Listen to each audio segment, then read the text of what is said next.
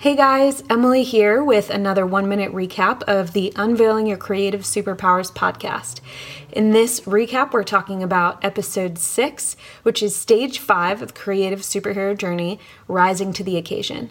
I love rising to the occasion because this is where you get to take those creative risks and where you get to take opportunities for creative advancement when they come to you. So, all the work that you've done, all the fun and games, all the ownership, all the preparation and practice, trial and error, failure and fun has totally prepared you for this moment when an opportunity comes and you get to take the deal.